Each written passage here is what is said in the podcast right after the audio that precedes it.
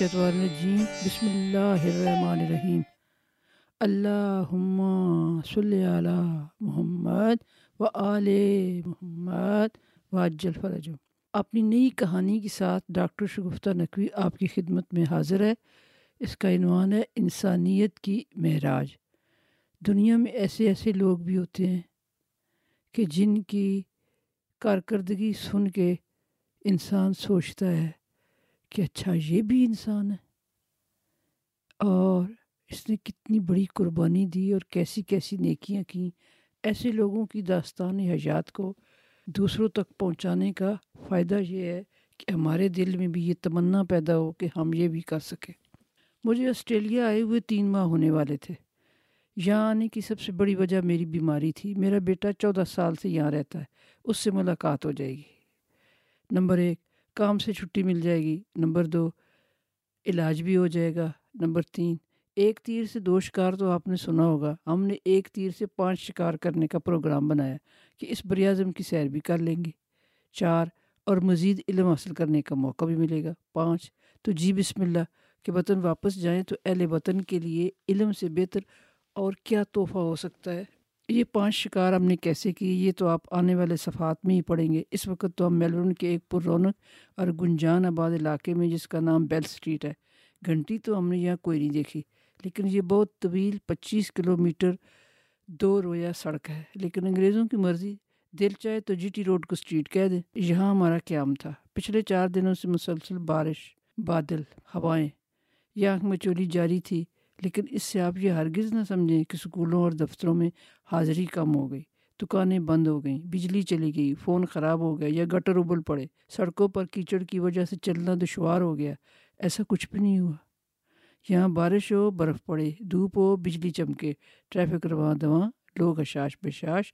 School, دفتر، shopping centre آباد، بلکہ شاد باد۔ مجھے البتہ یہ سب کچھ عجیب لگ رہا تھا کہ جب نکلو چھتری لے کر نکلو، ورنہ رین کوٹ تو ضرور ہی پہنو۔ پردیس میں جب آپ اکیلے ہوں اور کام نہ ہو، تو کتابیں پڑھنے شاپنگ کرنے اور سیر کرنے کے علاوہ کچھ سمجھ نہیں آتی کہ بندہ کیا کرے۔ ہاں میرے جیسا بندہ کچھ لکھ پڑھ لے تو غنیمت، مگر لکھنے کا جو مزہ قلم اور سیاہی کے ساتھ ہے، وہ کمپیوٹر کے سامنے بیٹھ کر ٹک ٹک کرنے میں کہاں ہے؟ یہاں بچے بوڑھے جوان اسی کے پیچھے بھاگ رہے۔ میں اسی سوچ میں تھی کہ میری ایک شناسہ خاتون نازمہ کا فون آ گیا۔ ان سے دو تین ملاقاتیں ہو چکی تھیں۔ کہنے لگیں، فریدہ کے گھر درس قرآن ہے۔ میں نے آپ کا ذکر کیا تھا۔ اس نے بڑی تاکید سے آپ کو بلایا ہے کہ آپ ان کو لے کر آئیں۔ تیار رہیے گا۔ میں ساڑھے گیارہ بجے آپ کو لینے آؤں گی پردیس میں اور یہاں خاص طور پر ہماری وہ مسلمان خواتین جو جاب نہیں کرتی ان کے لیے سوشل لائف نہ ہونے کے برابر ہے۔ بچوں کو تیار کرنا، چھوڑ کر آنا شاپنگ کرنا بینک جانا بل جمع کرانا، بچوں کو لانا، کھانا بنانا، گھر کا کام، پھر شام، اگلی صبح پھر سے وہی چکر۔ یہ تسلسل انہیں ذہنی طور پر تھکا کر بیمار کر دیتا ہے۔ اس کا حل یہ نکالا گیا کہ ہفتے میں ایک دن کسی ایک خاتون کے گھر درس ہوتا ہے۔ پہلے تلاوت قرآن پاک، اس کے بعد ترجمہ، پھر کچھ سوال و جواب، پھر دعا۔ اس کے بعد کام و دہن کی لذت کا سامان۔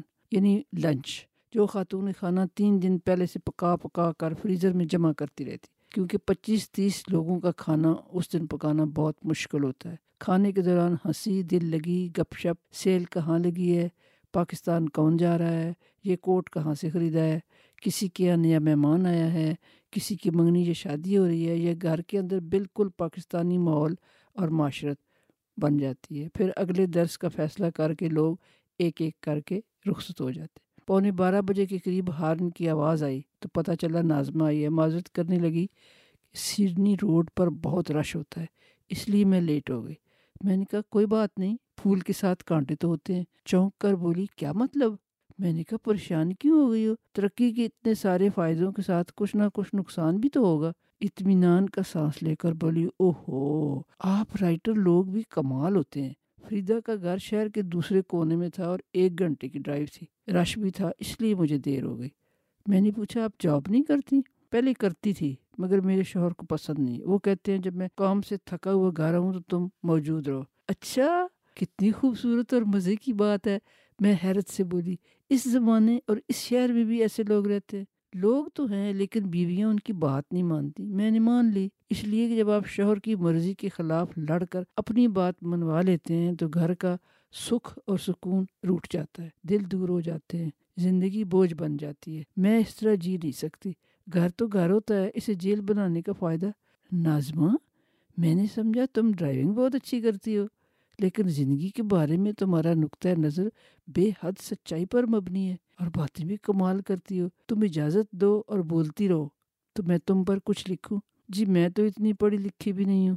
لیکن جیسے آپ کی مرضی، آپ نے مجھے اس قابل سمجھا۔ آپ کا بہت شکریہ۔ اب آپ نازمہ کی کہانی اس کی زبانی سنیں۔ اصل میں میری پیدائش سنگاپور میں ہوئی۔ ہمارے دادا جان انڈیا سے آ کر وہاں آباد ہوئے۔ پھر میرے والد کی شادی بھی انڈیا میں جا کر ہوئی۔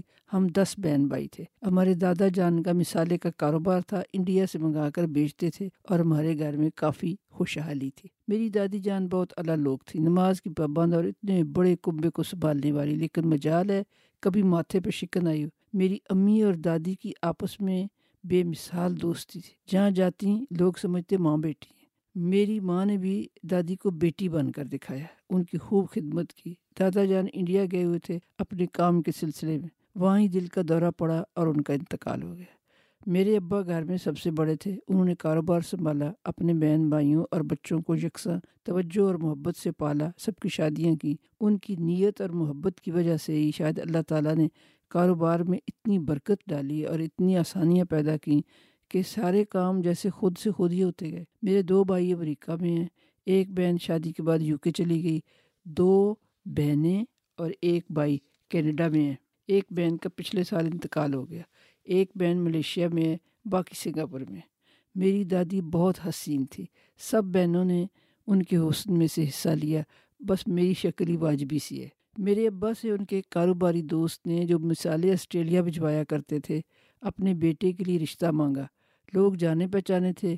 امی نے مجھ سے پوچھا، میں نے فیصلہ انہیں پر چھوڑ دیا۔ شادی ہو گئی تو میرے سسر نے میرے شوہر سے کہا کہ تم خود جا کر اپنی برانچ آسٹریلیا کے شہر میلبرن میں کھول لو اس طرح ہم یہاں آ گئے۔ میری ساس بہت ہی اعلیٰ ظرف، صبر والی اور عجز والی خاتون تھی۔ خدمت گزاری تو ان کا وطیرہ تھا اور محبت کرنا ان کی عادت۔ ان نے مجھے بیٹیوں سے بڑھ کر چاہا اور میرا بہت ہی خیال رکھا۔ جب بھی میرے ہاں بچہ ہوتا، وہ میرے پاس آ کر رہتی اور جی جان سے میری خدمت کرتی۔ میرے تین بچے ہوئے، ایک بیٹا اور دو بیٹی ابھی تینوں بچے اسکول میں تھے کہ میرے شوہر کا ایک حادثے میں انتقال ہو گیا۔ میری تو دنیا اجڑ کر رہ گئی۔ میں نے حیران ہو کر نازمہ کی طرف دیکھا باجی جی یہ میری دوسری شادی ہے۔ میری ساس کو بیٹے کا دکھ تھا، لیکن میرا دکھ تو ان سے دیکھا نہیں جاتا تھا۔ وہ میرے پاس آ کر رہ گئیں۔ میں کاروبار کو دیکھتی، گھر اور بچے تنہائی کاٹ کھانے کو آتی۔ اس طرح بڑی مشکلوں سے پانچ سال گزرے۔ بڑی بیٹی کی شادی کر دی، وہ برطانیہ میں میری ساس نے میری منت کی کہ میں دوسری شادی کر لوں۔ میں خود بھی زندگی سے لڑ لڑ کے تھک چکی تھی کاروبار تباہ ہو گیا، میری صحت جواب دے گی۔ مزاج چڑچڑا ہو گیا، بچے الگ روٹے ہوئے، تنہا اور خاموش۔ جن کو کبھی ہم نے ڈانٹا بھی نہ تھا، اب میں ان کو دو ہاتھ بھی جڑ دیتی تو وہ حیران ہو کر مجھے دیکھتے ہماری ماں کو کیا ہو گیا میری ساس بڑی جہدیدہ عورت تھی۔ کہنے لگی نازمہ ایک دن تم تھک کر گر جاؤ گی، میں تو ان بچوں کو نہیں پال سکتی۔ میری بات مان لو، میں نے حامی بھر لی۔ میری ساس نے خود ہی میرا رشتہ ڈھونڈا اور میری شادی کر دی۔ اس کے بعد نازمہ خاموش ہو گئی۔ میں نے سوال کرنا مناسب نہ سمجھا۔ شاید کوئی اہم موڑ آ گیا زندگی کا، یا وہ اپنا حوصلہ اور خیالات جمع کر رہی ہے؟ تھوڑی دیر بعد گویا ہوئی، میری ساس سنگاپور واپس دوسرے بیٹے کے پاس چلی گئی، لیکن مجھے بہت یاد آتی۔ موجودہ شوہر سے میرے تین بچے اور ہوئے، تینوں بیٹے ہیں، اسکول جاتے ہیں، اچھے ہیں۔ میرے پہلے بیٹے دونوں امریکہ میں ان کی شادیاں کر دی ہیں، فون کرتے رہتے ہیں۔ میرا کاروبار میرے شوہر کو پسند نہیں آیا۔ کہنے لگے، مجھے مثالوں کی بو سے الرجی ہے، اس کو بیچ دو۔ میں نے بیچ دیا، پھر مجھے جاب بھی نہیں کرنے دی اس سے کہ ذرا تیز ہے لیکن میں کوشش کرتی ہوں جب ان کو غصہ آئے میں خاموش رہوں۔ اکیلا آدمی غصہ کر سکتا ہے، لڑ نہیں سکتا۔ لڑائی کے لیے دوسرے فریق کا ہونا ضروری ہے۔ میں باس نہیں کرتی، فوراً اپنی غلطی مان لیتی ہوں اور سوری بھی کر لیتی کوشش کرتی ہوں کہ ان کی مرضی کے خلاف کوئی کام نہ کروں۔ میں نے اپنی اس ساس سے بھی دوستی کر رکھی ہے۔ وہ میرے پاس رہتی ہیں، میرا ہاتھ بٹاتی ہیں اور ہمیشہ اپنے بیٹے کو ڈانٹتی ہیں کہ تمہاری غلطی تم تو ساسوں کے معاملے میں بڑی خوش نصیب نکلی۔ میں خاموش نہ رہ سکی۔ باجی سوچنے کی بات ہے نا، ساس بھی تو ایک عورت اور ایک ماں ہوتی ہے، اس نے بھی تکلیفیں اٹھا اٹھا کر بچوں کو پالا ہوتا ہے۔ جب وہ اپنا بیٹا پال پوس کر، بڑا کر کے سارے کا سارا آپ کے حوالے کر دیتی ہے، اس کا وقت، اس کی توجہ، اس کی کمائی اور اس کی محبت ساری کی ساری آپ کے لیے ہوتی ہے۔ لیکن اس شجر کا پھل کھانے سے پہلے اس مالی کو نہ بھولیں جس نے اس کی آبیاری کی تھی۔ اس کا بھی تو حق ہوتا ہے۔ اگر آدمی یہ سمجھ لے کہ کل میں نے بھی سانس بن جانا ہے، تو اگر میرے ساتھ ایسا سلوک ہو تو مجھے کیسا لگے گا؟ بس جو سلوک مجھے ناگوار ہے، وہ میں ان کے ساتھ نہیں کرتا۔ آپ کسی کی عزت اور خدمت کریں، خلوص دل سے کریں، دکھاوے کے لیے نہ کریں، وہ شخص آپ کا بندہ بے دام بن جائے گا، بس تھوڑی دیر لگے گی۔ زندگی مشکلات سے خالی نہیں ہو سکتی۔ میری پہلی ساس نے مجھ سے وعدہ لیا کہ اس کی آخری رسومات غسل اور کفن دفن میں اپنے ہاتھ سے کروں۔ وہ دو سال پہلے بیمار ہوئی تو انہوں نے فون کرایا کہ میں بہت بیمار ہوں۔ نازمہ سے کہو مجھے آ کر مل جائے میں نے اس دفعہ بچنا نہیں ہے۔ لیکن میرے شوہر نے مجھ کو جانے کی اجازت نہ دی۔ کہنے لگے ان سے اب تمہارا کیا رشتہ ہے؟ کوئی ضرورت نہیں جانے کی۔ میں نے اصرار نہ کیا تکرار نہ کی جھگڑا نہ کیا۔ لیکن میرا دل روتا رہا۔ میں سوچتی اور اللہ میاں سے دعا کرتی، تو گوا ہے، میں اپنا وعدہ کیسے پورا کروں؟ تو تو کل عالم کا بادشاہ ہے اور دلوں کے بید جانتا ہے۔ میری مجبوری کا تجھ کو علم ہے۔ باجی، اللہ بڑا ہی مہربان ہے۔ وہ مسبب الاسباب ہے اور دعائیں سنتا، قبول کرتا ہے۔ میری ملیشیا والی بہن کا فون آیا کہ میرا پیٹ کا آپریشن ہونے والا ہے، تم ایک ماہ کے لیے میرے پاس آ جا۔ مجھے تمہاری بہت ضرورت ہے۔ میرے شوہر نے مجھے اجازت دے دی۔ میں نے اللہ کا لاکھ لاکھ شکر ادا کیا۔ ٹکٹ لیا اور ملیشیا چلی گئی۔ وہاں جا کر میں نے اپنی بہن کو صورتحال سے آگاہ کیا کہ تم صرف آٹھ دن اپنا آپریشن آگے کرا دو۔ میں سنگاپور جا کر اپنی ساس کو دیکھوں، وہ بہت بیمار ہے۔ اگر میرے شوہر کا فون آئے تو کہنا کہ میں باتھ روم میں ہوں، تھوڑی دیر بعد میں خود فون کر لوں گی، تو مجھے سنگاپور فون کر کے بتا دینا۔ وہ مان گئی، پھر میں نے اپنے رب کا شکر ادا کیا۔ وہ واقعی بہت بیمار تھیں۔ مجھے دیکھ کر بہت خوش ہوئی گلے لگایا اور رو پڑی کہنے لگی، مجھے یقین تھا میرا اللہ کوئی صورت ضرور نکالے گا، میں تمہیں آخری دفعہ دیکھ سکوں۔ میں نے تسلی دی کہ اب آپ ٹھیک ہو جائیں گی اور واقعی وہ دو دن میں بالکل ٹھیک ہو گئی۔ ان کو اسپتال سے گھر لے آئے۔ تو میں نے سوچا، میں صبح واپس جانے کی اجازت مانگ لوں۔ گی مجھے چار دن ہو گئے تھے۔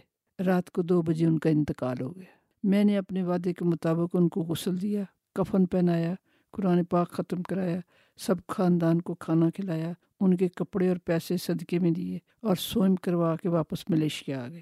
اگلے دن میری بہن کا آپریشن ہو گیا۔ اللہ پاک نے اس پر رحم کیا، وہ بھی ٹھیک ہو گئی اور جلدی چلنے پھرنے کے قابل ہو گئی۔ ڈاکٹر نے اسے کام کرنے کی اجازت دے دی۔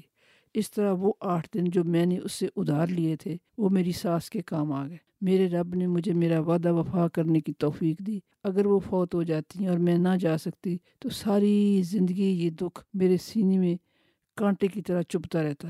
میں نے دیکھا نازمہ کی آنکھوں سے آنسو بہ رہے تھے۔ یہ سادہ سی خاتون انسانیت کی معراج کو چھوائی ہے، مجھے معلوم نہ تھا۔ مجھے اپنے معاشرے میں ساس کے بارے میں محاورے، گفتگو، اشارے، سلوک، تعلق، کردار، رشتے، رویے بہت کچھ یاد آیا۔ شاید میرے ملک کی خاتون اس رشتے کے اس رخ سے ناواقف ہو۔ میں نے سوچا وہ یہ رخ ضرور دیکھے۔ یہ ضروری تو نہیں کہ وہ ایک ہی رخ پر چلتی رہے، وہ اپنا رخ بدل بھی سکتی ہے۔ ہمارا عمل ہی ہمارا مستقبل ہے۔ یہی ہمارا کردار ہے، یہی ہمارا، ہماری روح ہے اور یہی ہمارے ساتھ جائے گا۔ یہاں بھی اور وہاں بھی۔ آج بھی اور کل بھی۔ نفرتیں سمیٹ دیں، محبتیں بچھا دیں۔ سر سبز شاداب اور خوبصورت گھاس کی طرح۔ محبت کی کوئی زبان نہیں ہوتی۔ یہ تو ایک عمل کا نام ہے۔